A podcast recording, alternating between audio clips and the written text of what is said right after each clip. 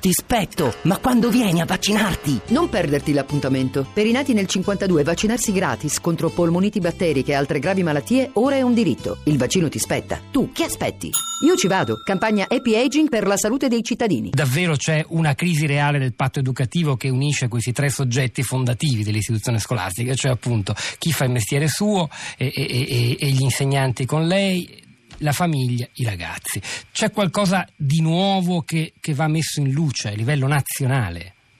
Ma guardi, io un po' mi meraviglio di, questa, di questo dibattito che ritorna perché? periodicamente, perché questo comunque è un problema che nasce da molto tempo prima, cioè eh, non ce lo dobbiamo dimenticare, eh, a periodi ecco, viene fuori il problema dell'uso di sostanze o comunque di questo, di questo patto che si, che si, incrina fra eh, la famiglia, la scuola e i ragazzi, specialmente ehm, alla scuola superiore. Io eh, per cui dico eh, quello che noi dobbiamo fare costantemente è recuperare questo rapporto di collaborazione, cercare di costruire il patto. Eh, non è facile, con, oggi è sempre più difficile perché in effetti i ragazzi tendono a sfuggire, tendono a sfuggire alla scuola, ma tendono a sfuggire anche alla famiglia e certe volte tendono a sfuggire anche fra di loro cioè questo loro isolamento, questo eh, stare connessi, eh, per cui però poi non, fra di loro non si conoscono, non dialogano, hanno difficoltà a uscire assieme. Allora io credo che in questo momento si fa molta più fatica di prima, eh, sicuramente i ragazzi eh, vogliono di più, vogliono di più dalla scuola. Eh, forse vogliono anche di più dalla famiglia. Senta, le faccio una domanda che potrà suonare un po' provocatoria, ma se la condizione è quella di un isolamento che non è solo dagli adulti, ma anche tra di loro, perché le, le, chat, eh, che sia WhatsApp o che sia altro, non sono sufficienti a creare legami forti, veri, fisici, allora eh, una, un'esperienza, per quanto con esiti magari, appunto, poi si tratterà di capire che è accaduto davvero a Virgilio, come l'occupazione, non può essere, almeno da, da questo punto di vista positivo. Le leggo un messaggio quasi provocatorio di un'ascoltatrice, Rita, che scrive ma basta con questi moralisti, ma si rendono conto questi castigatori della loro distanza dai ragazzi? Cosa si deve fare durante un'occupazione? Forse un funerale?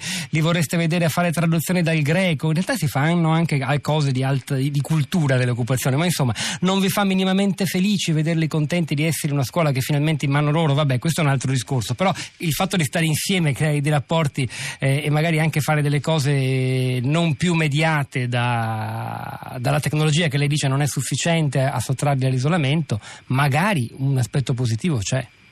Ma guardi, sicuramente l'occupazione non può avere mai nessun aspetto positivo. Prima di tutto perché viene gestita sempre da una minoranza e guardi, lo dice una che essendo in un liceo che ad anni alterni, per fortuna quest'anno i miei ragazzi hanno optato per l'autogestione ed è un lungo cammino che abbiamo già iniziato i primi di ottobre costruire questa settimana dell'autogestione con tutta una serie di seminari date in mano a loro e loro si devono confrontare, loro stanno costruendo tutto questo percorso, ma eh, quest'anno è andata bene, però l'anno scorso c'è stata l'occupazione, pochi giorni, ma eh, tre anni fa c'è stata un'occupazione dura che è durata circa 15-20 giorni e che addirittura si è conclusa con l'intervento della Digos perché c'erano stati alcuni genitori che si sono rivolti alle forze dell'ordine, genitori che volevano che i ragazzi entrassero. Dico, quindi io credo che l'occupazione non è mai un momento di crescita positivo,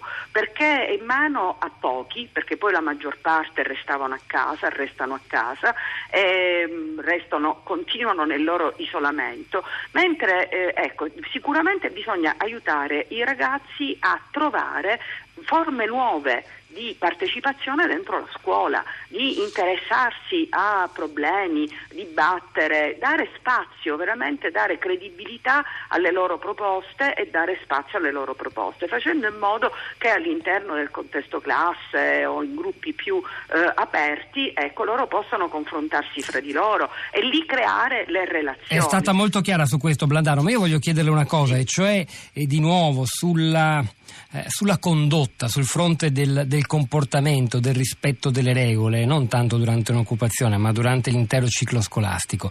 E le cose sono cambiate sono peggiorate, si comportano peggio, c'è un'emergenza per cui appunto le cose che sarebbero accadute al Virgilio eh, sono indice di una degenerazione anche del livello comportamentale generale in classe, oppure no? Guardi, sicuramente i ragazzi oggi hanno difficoltà peggio. a stare nelle regole, però eh, il, eh, ripeto, il discorso è che mh, far crescere in loro l'idea che le regole si possono condividere, non si impongono, specialmente poi i ragazzi più grandi. I ragazzi sono molto aperti, sensibili e anche eh, pronti a recepire quello che noi, i messaggi che noi mandiamo loro. Quindi certo, eh, ripeto, si fa un po' più di fatica, eh, ma credo, forse guardi, io vengo da un'esperienza di tanti anni di essere stata dirigente scolastica in una scuola media in un quartiere a rischio di Palermo dove avevo a che fare con figli di mafiosi, avevo a che fare con la... per cui credo che invece ecco, eh, se si dialoga con i ragazzi si riesce eh, a creare un canale eh, di rispetto delle regole. Mm, poi sono d'accordo, si può fare educazione fisica, eh, civica, si possono fare progetti trasversali eh, attraverso lo sport. Le scuole hanno tanti strumenti, veramente tanti strumenti per portare i ragazzi verso un'idea condivisa eh, di regole e di stare bene assieme.